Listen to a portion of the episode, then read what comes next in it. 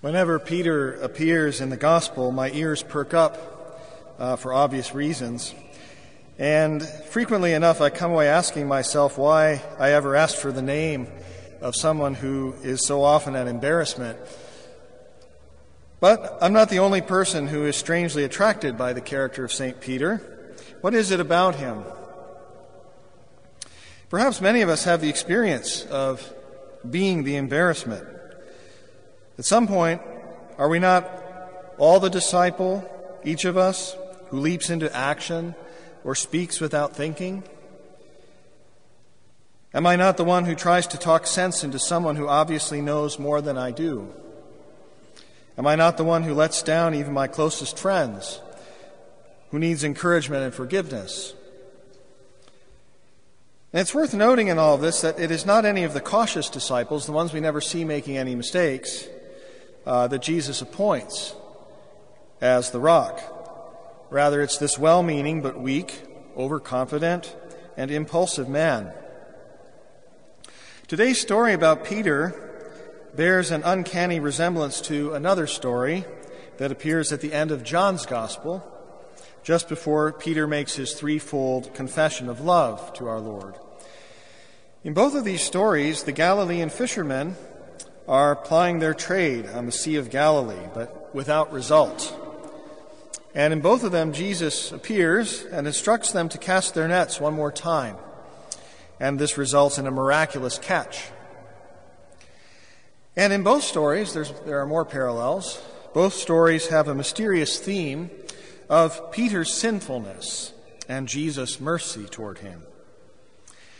The major difference between the two, and it's an interesting one, is that today's story happens at the beginning of our Lord's earthly ministry. Right, so we're just in the fifth Sunday of Ordinary Time. We're just getting started with uh, Luke's Gospel. But the other story, as I mentioned, happens at the end of John's Gospel, even after the resurrection. So they're at the two opposite points. But I'd like to dwell on another subtle connection between the two episodes. Both involve ascending of Peter. So today's is obvious. Jesus is going to have him catching men from now on. He's going to be one of Jesus' own followers in spite of his sinfulness.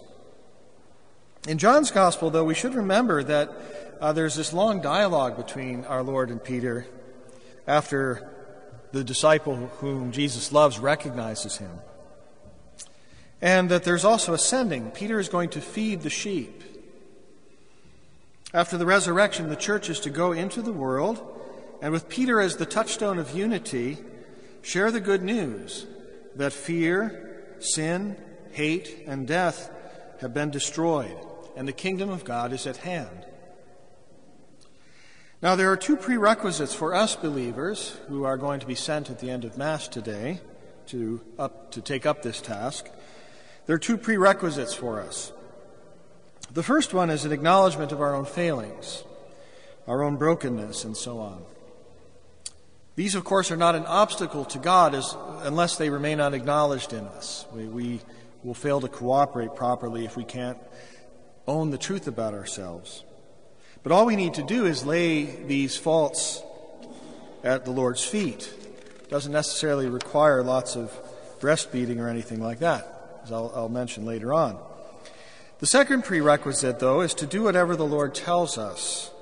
This means not relying on our own efforts. So, as long as the fishermen were fishing without the Lord, all night they were out there with no results.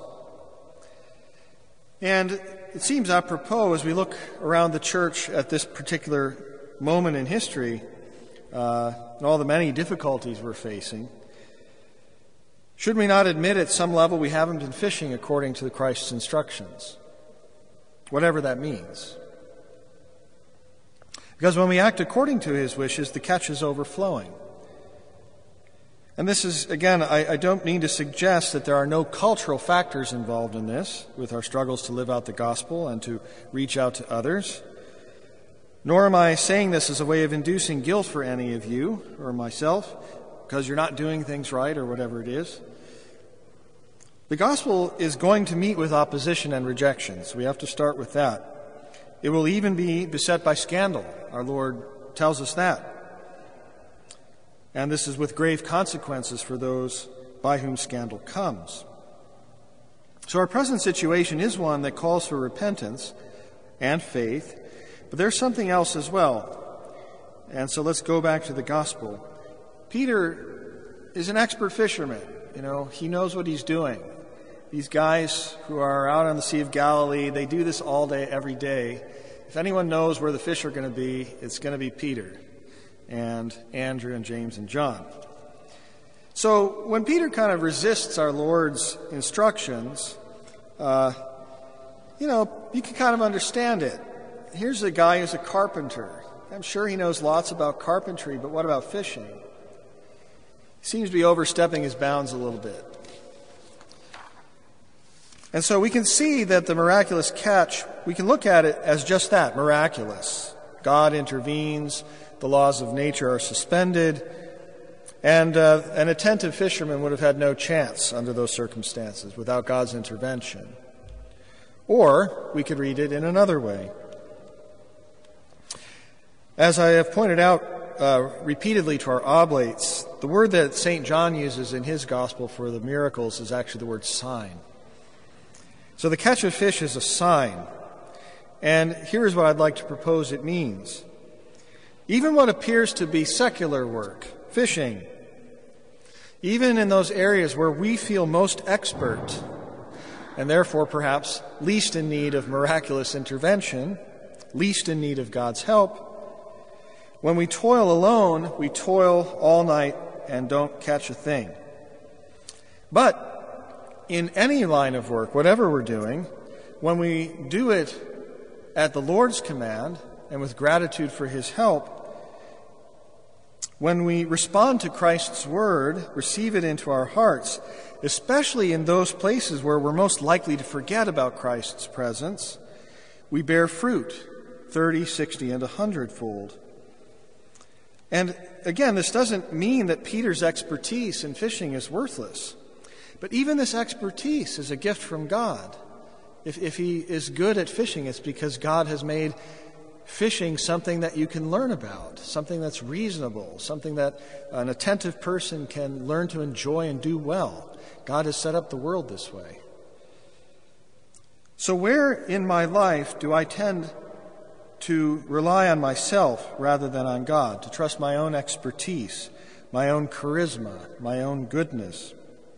Is it possible that it is just these places where I exclude God from my life and I forget He's there, forget to say thank you?